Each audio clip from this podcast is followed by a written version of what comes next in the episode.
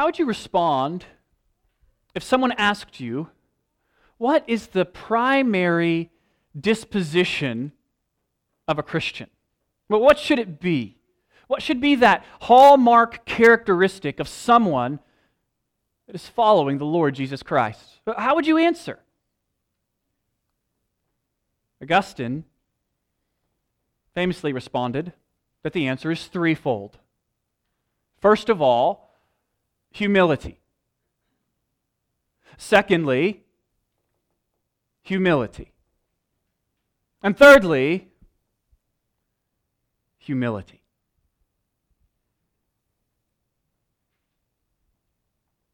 We are in Philippians chapter 2 this morning.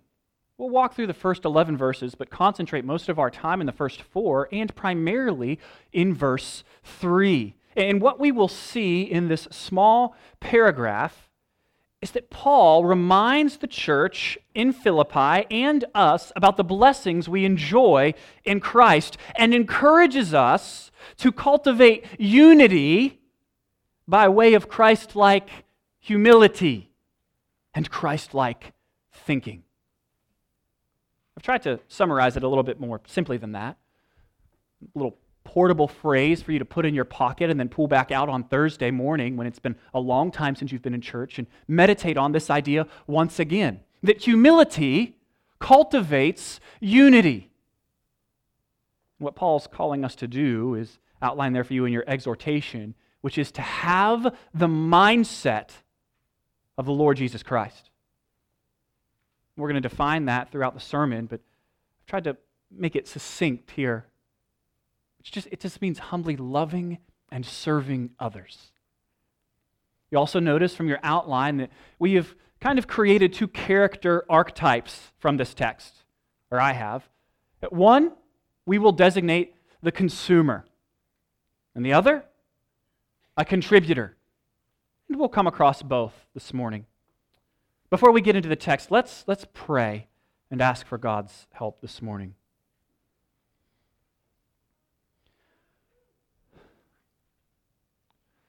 Father, we pray that you would work humility deep into each of our hearts. That you would make us like Christ. That we would learn what it is to consider the interests of others ahead of our own what it is to consider others as more important than ourselves. God, help us. Help us to love as you have loved us. Make us more like Jesus this morning. This we pray in Jesus' name. Amen. To give you a little bit of context, Paul writes the letter of Philippians to the church in Philippi. And he's actually responsible for planting this church. Some of you will remember we saw this way back in Acts chapter 16 when we were walking through that particular book together. And you'll remember that Paul tried to go a bunch of other places first. But we read the Holy Spirit prevented him. And eventually, Paul has a dream that he throws by his colleagues. He says, I had this dream. It seems like we should probably go to Philippi. They agree, and they end up in Macedonia and in the Philippian church. And this church is born from that. Well, he's writing from prison. And so, one of the reasons for writing is, of course, to encourage the Philippians about his current enchained status. And there are myriad of other reasons for the letter as well, but I think primarily this letter is about unity in Christ and joy in Christ, about living as the people of Christ here on earth, as citizens of heaven. And Paul lays this out for us in his thesis statement in verse 27 of chapter 1. He says, As citizens of heaven, uh, if you're from the ESV, you'll have a footnote here, and you can look down, and it'll say literally citizens, right? And he brings up this topic again in chapter 3 in verse 20. He says, Our citizenship is in heaven. Say, as citizens of heaven, live your life worthy of the gospel of Christ. Then, whether I come and see you or am absent, I will hear that you are standing firm in one spirit, in one accord, literally one soul, contending together for the faith of the gospel, not being frightened in any way by your opponents. So, what Paul wants the Philippians to do in response to this letter is to live as citizens of heaven, to share the same soul and heartbeat, and to move and live as one. We do need to ask that question, though. What exactly does it mean to live a life worthy of the gospel? That's a, that's a pregnant phrase, is it not? To live a life worthy of the gospel. I like what Dr. Carson says. He says, Conduct worthy of the gospel is above all conduct that promotes the gospel. Paul is going to describe some of this conduct for us throughout the letter, and he begins with the subject matter of our text this morning. He begins by telling us about the importance of unity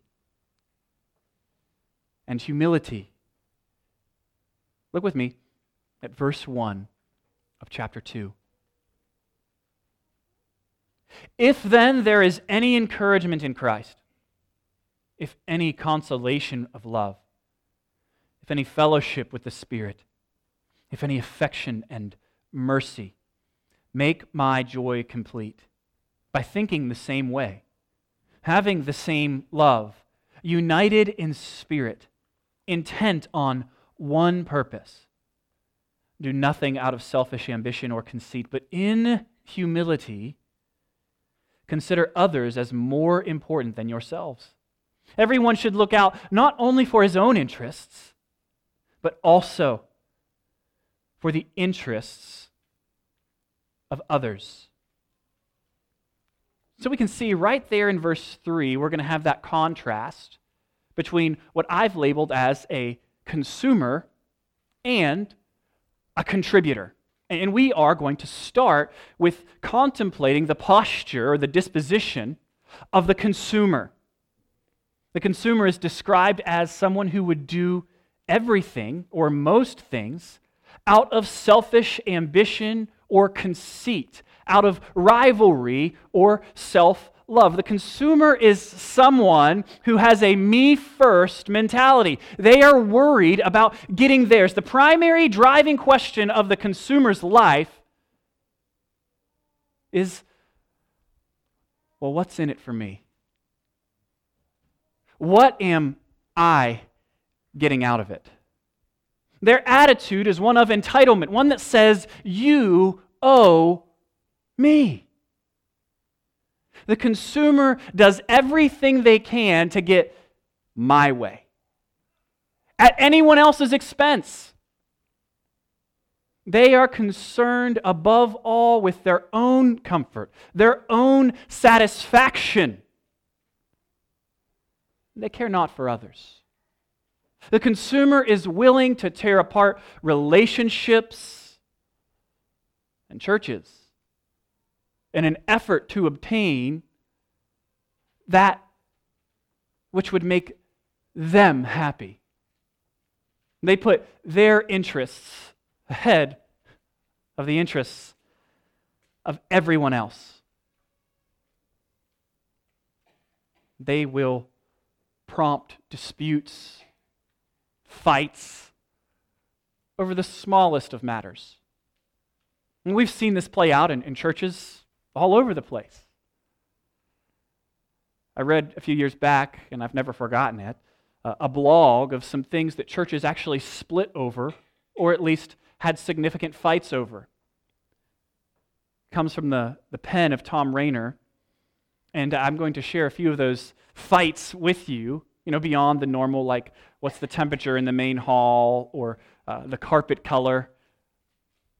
This is some of the ones he outlines a 45 minute heated argument over the type of filing cabinet to purchase black or brown, two, three, or four drawers. Rainer quips this was an official cabinet meeting of the church. Another a dispute in a church because the Lord's Supper featured cran grape juice instead of grape juice.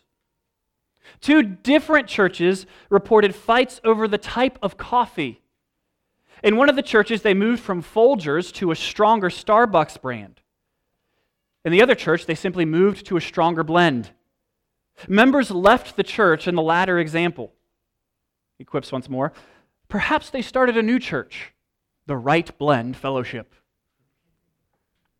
An argument over whether or not the church should allow deviled eggs at the church potluck. We all know, of course, that's only if it's balanced with good angel food cake. A petition to have all church staff clean shaven. that one wasn't here, all right? You figured out the other ones are, though, right? Some church members left the church in one instance because one of the members hid the vacuum cleaner from them. It actually resulted in a major fight and a church split. Sin starts fire from the smallest spark. And it's important that we recognize, even when we see these stories and kind of laugh at them, that we are susceptible to the same things. The same petty, selfish ambition and conceit exists in my heart and in yours. Our natural disposition is not that of humility, but of pride. We all very naturally want to get what's best for me. In fact, in some of you, if you've been at Rockfish long enough, you can remember some pretty intense and, in hindsight, silly disputes. I think most famously is of a members' meeting ending in parking lot fisticuffs over landscaping, where, where to plant a bush. Friends, we must take stock of our hearts constantly. The heart is wicked and deceitful above all else. And when we have a consumeristic attitude, we look at the church as if its primary function is to serve me, to meet my needs, to make sure I'm getting something out of it, to make sure I like where the bush is on my way into the building and the temperature keeps me comfortable.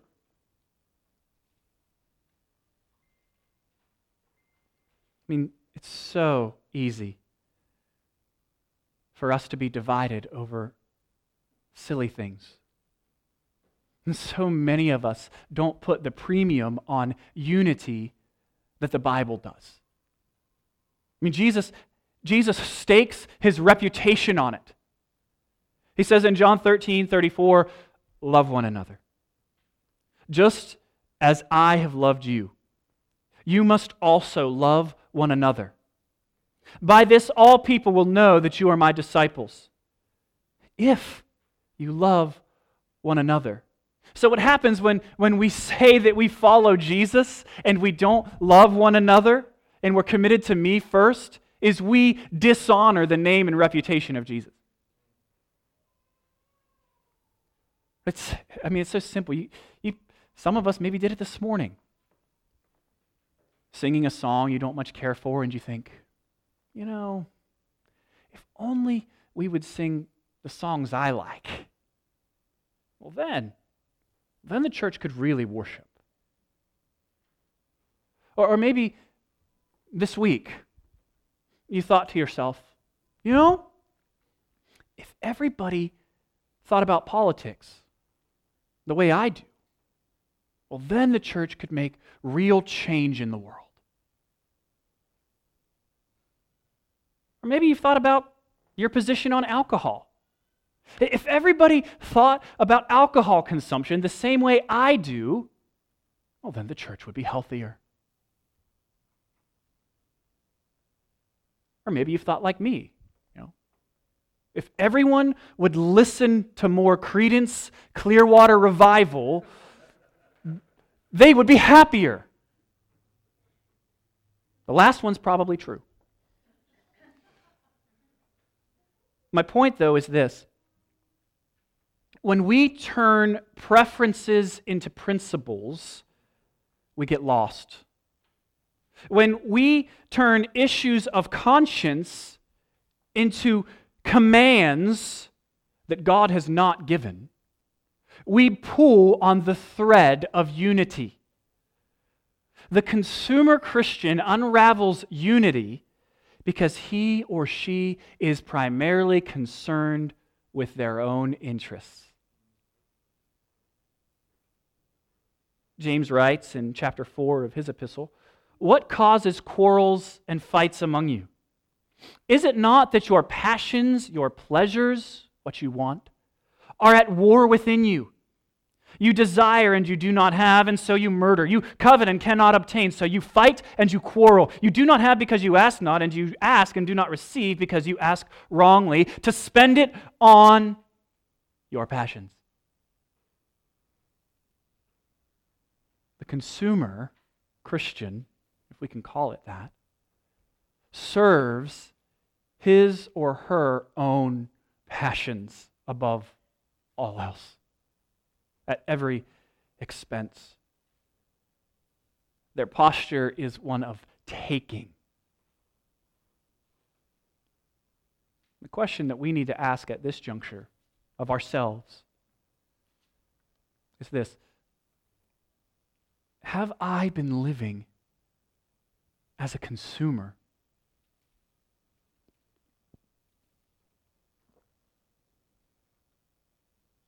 Am I primarily motivated by what I want or by Christ and service to others?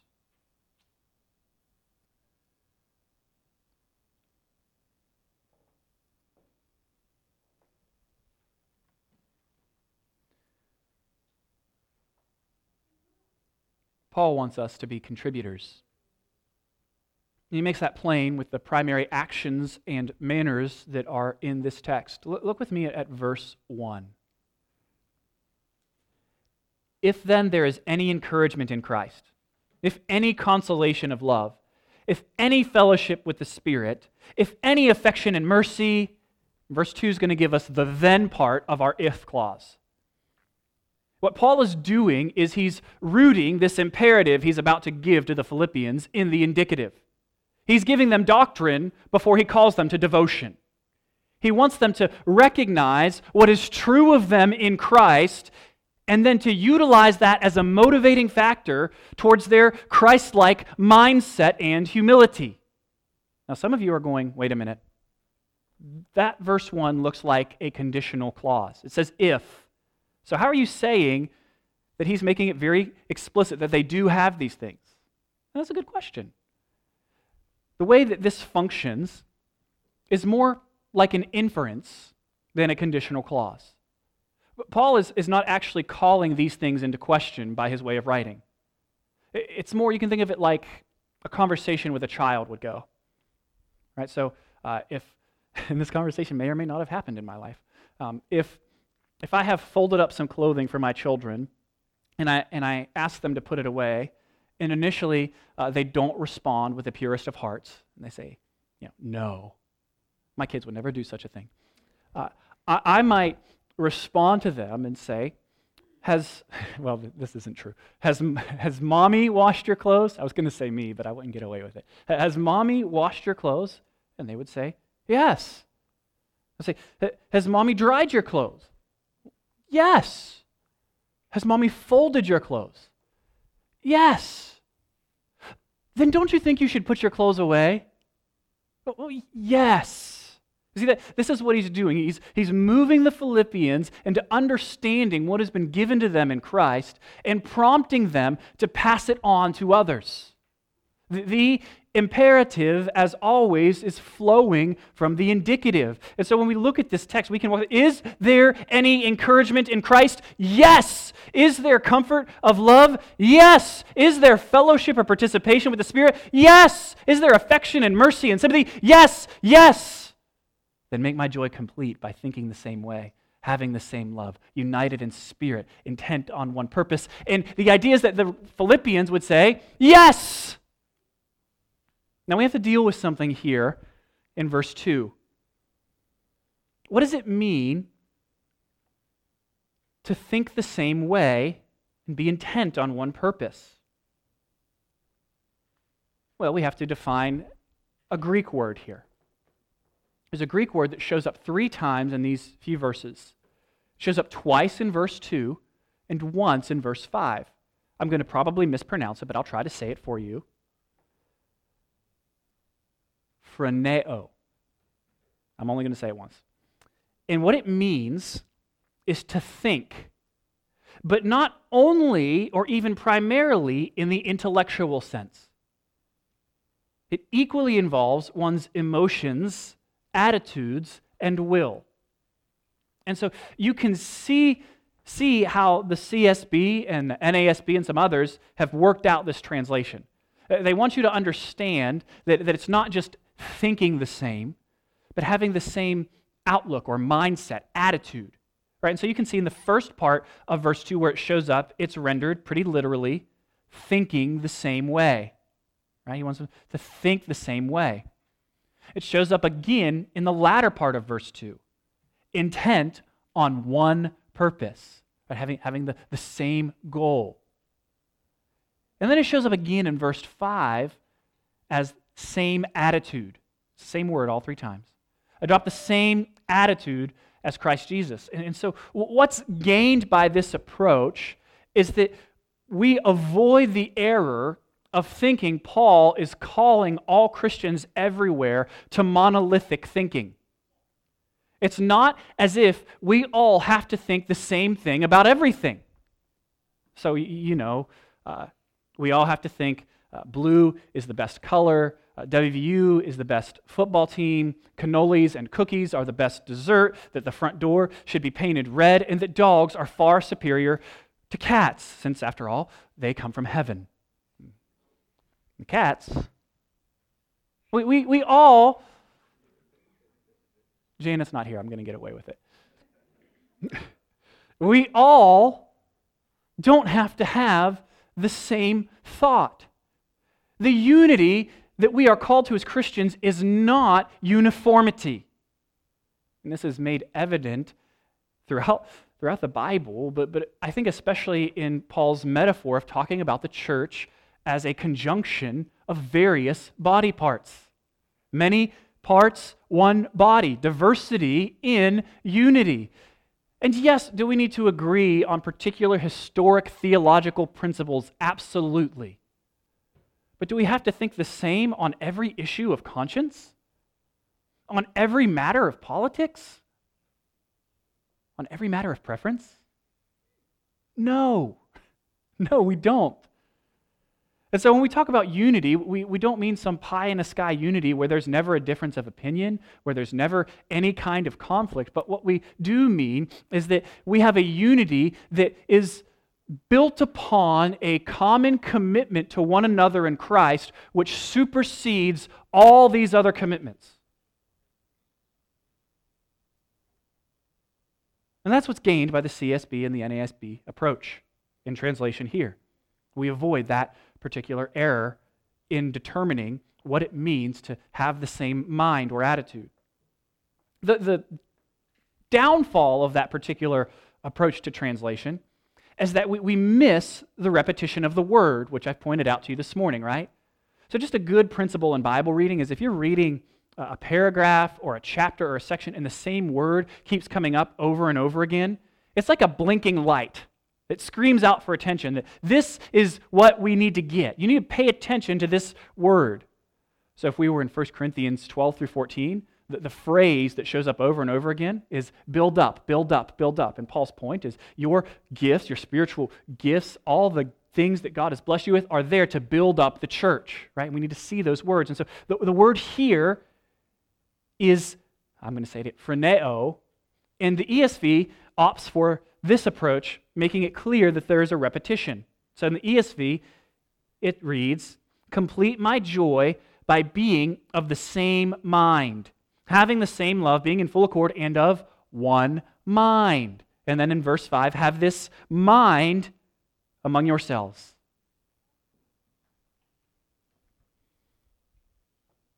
bringing attention to both translations helps us to understand this word.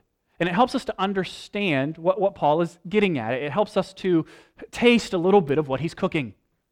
He wants us to think like Jesus, to serve and love like Jesus. He wants us to move with the same kind of heartbeat and attitude and mission.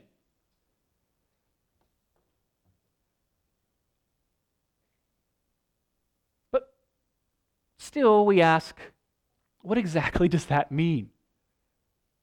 What does it mean to have the mind or mindset, the attitude, attitude set, if you will, the outlook of Jesus?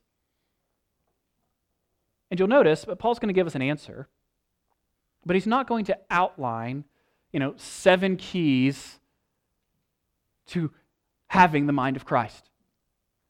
I mean, he's going to tell us, like, in humility, right? Consider others more significant than yourselves and look out for the interests of others. And you say, well, that's not entirely clear to me. And so he's going to give us an example. And he does so by pointing us to Jesus. Look at verse 5.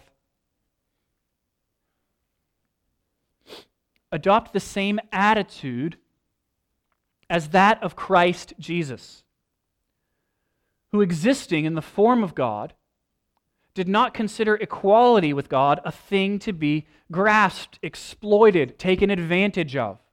Instead, he emptied himself by assuming the form of a servant, taking on the likeness of humanity. And when he had become a man, he humbled himself by becoming obedient to the point of death, even to death on a cross. Jesus humbles himself by stepping out of heaven and taking on flesh, becoming a man in order to rescue men and women. He humbles himself in that way, and yet his humility goes further. It says, he emptied himself. Plenty of ink has been spilled over this phrase. We're just going to spend a little short time on it emptied himself does not mean emptied himself of divinity. If he emptied himself of the attributes of deity, he would no longer be God. And that would be problematic for us.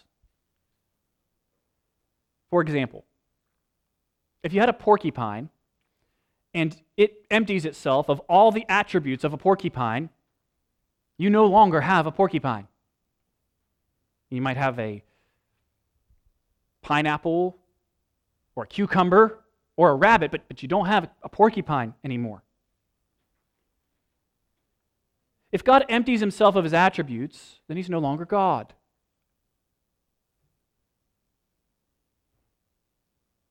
But the text doesn't say he emptied himself of something. It says he emptied himself.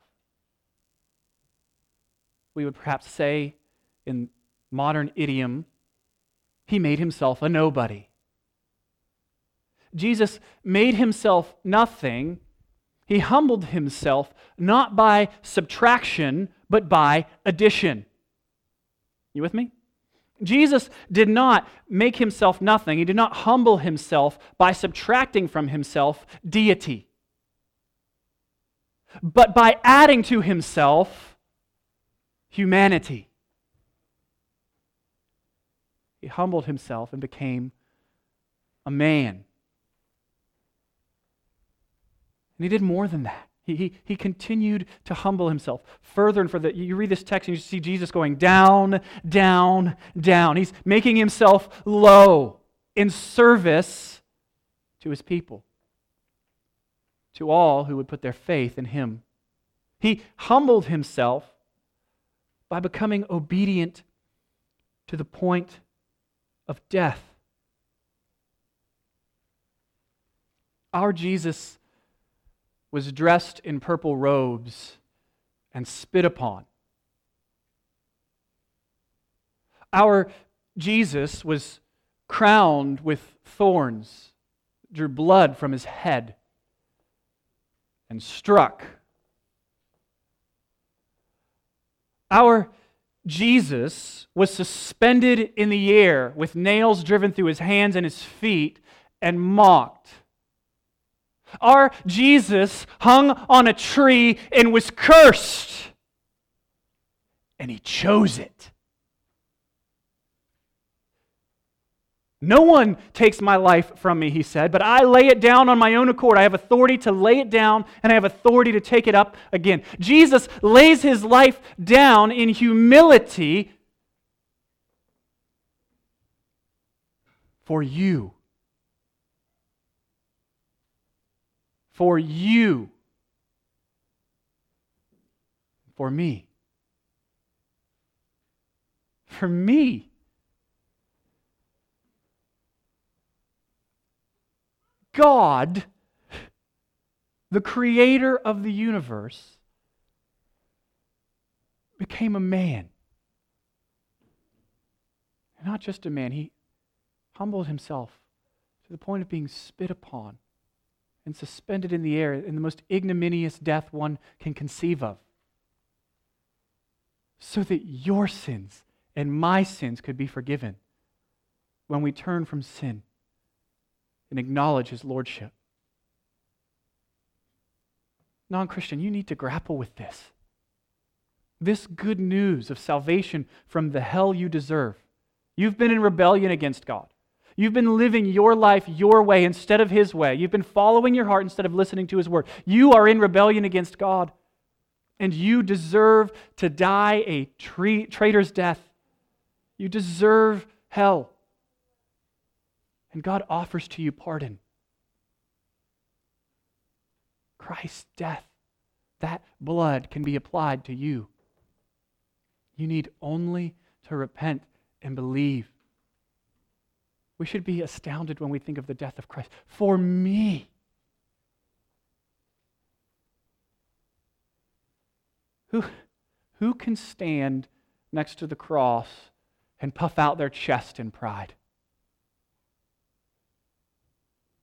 Guilty, vile, and helpless we, spotless Lamb of God was he. Full redemption can it be? Hallelujah. What a Savior. Paul says, You want to know what the mind of Christ is? Look to the cross. You want to know what a humble mindset is? Look to the cross.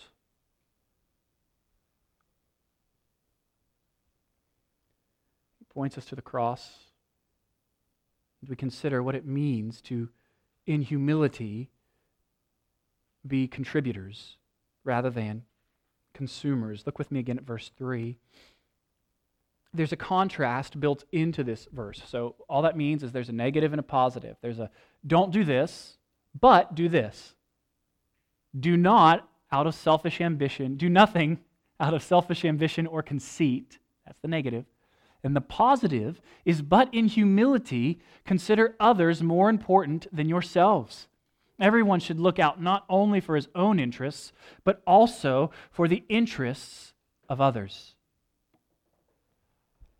The contributor puts the interests of others first. The contributor lives in humility. The contrast between a consumer and a contributor can't be any more bright, can it? I mean, the consumer consumes and the contributor contributes. The consumer looks at the church like many of us look at Amazon, Walmart, or Burger King. The church is there to make life better, to put a smile on my face and to make sure I have everything my way. But the contributor, the contributor looks at the church much more like a mother looks at her children.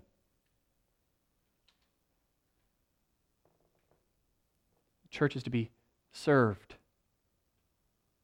sacrificed for, and encouraged.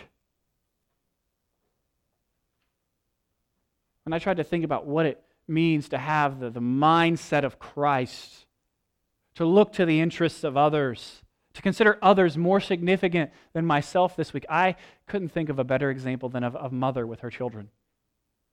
I mean, think about it. all of us are here because our mothers put our interests ahead of their own.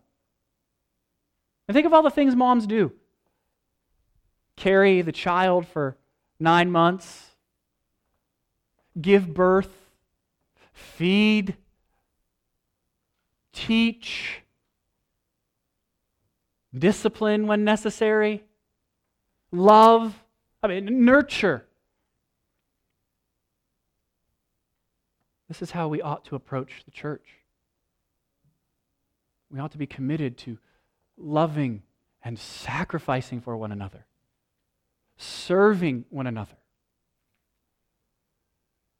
This is what this is what Christ has done for us. Not because we're good people, but because he loved us.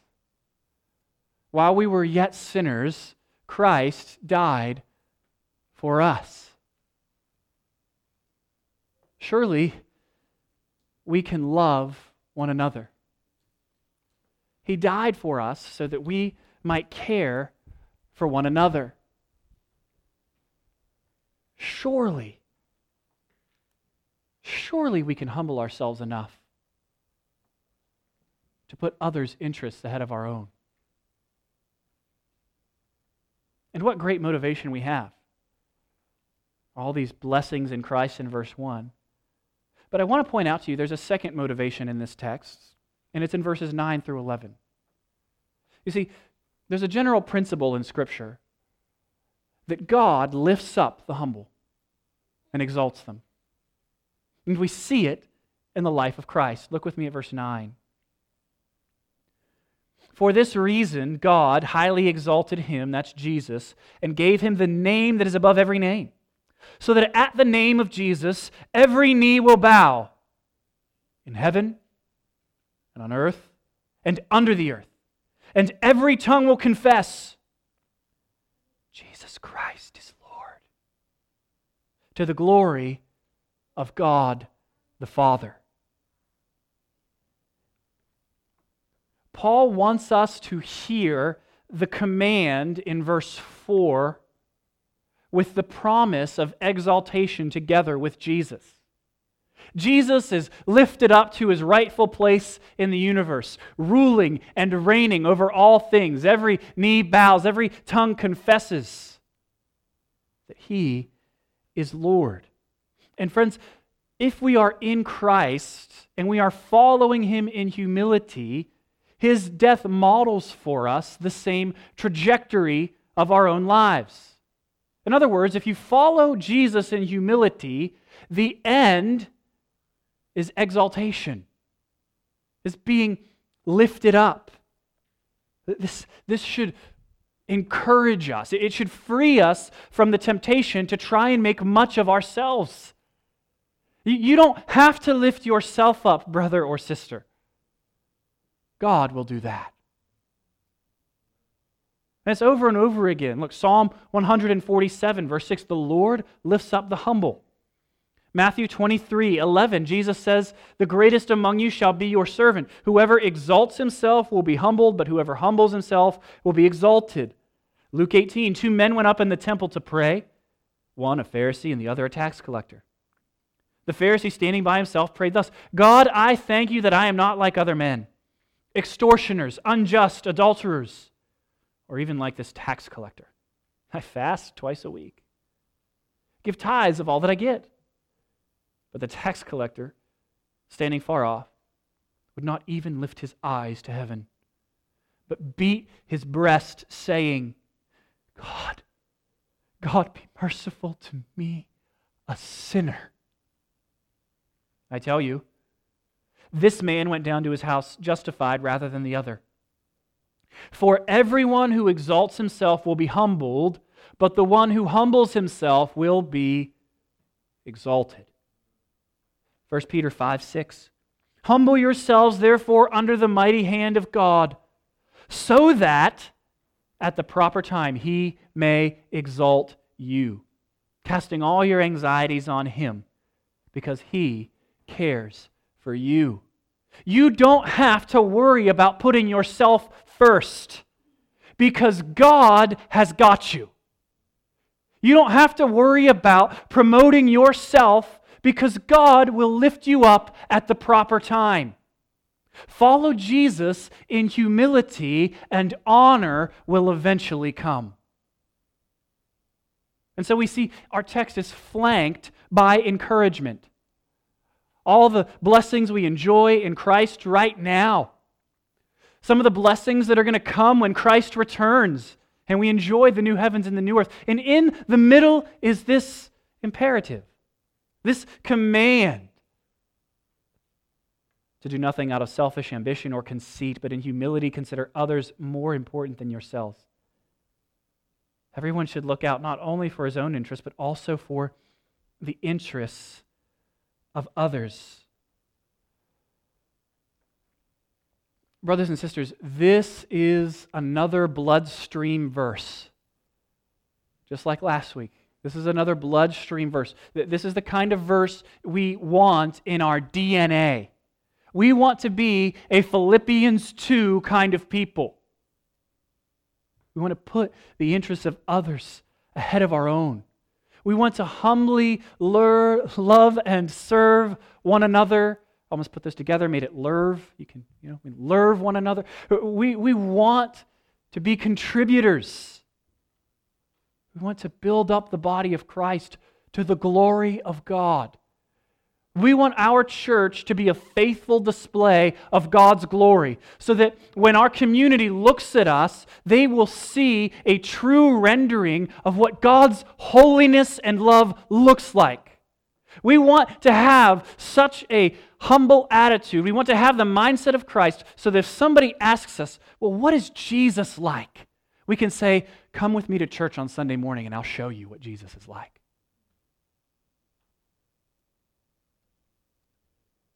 There's still a pesky question, though. How, how do I become this kind of person? How do I become humble? I love the way Martyn Lloyd-Jones answered this question when it was posed to him. He says this A friend was asking me the other day, How can I be humble? He felt there was pride in him. And he wanted to know how to get rid of it. He seemed to think that I had some patent remedy that I could tell him, you know, do this or that and the other, and you will be humble. I said, I have no method or technique. I can't tell you to get down on your knees and believe in prayer because I know you will soon be proud of that. There's only one way to be humble, and that is to look into the face of Jesus Christ. You cannot be anything else when you see Jesus. That is the only way. Humility is not something you can create within yourself. Rather, you look to Christ, you realize who He is and what He has done, and you are humbled.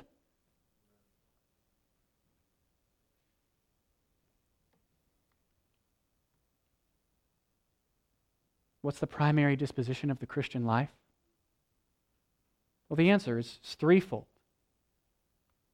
humility, humility, humility. Brothers and sisters, let us look full in Christ's wonderful face this morning and be humbled and humbly worship Him together. Let's pray.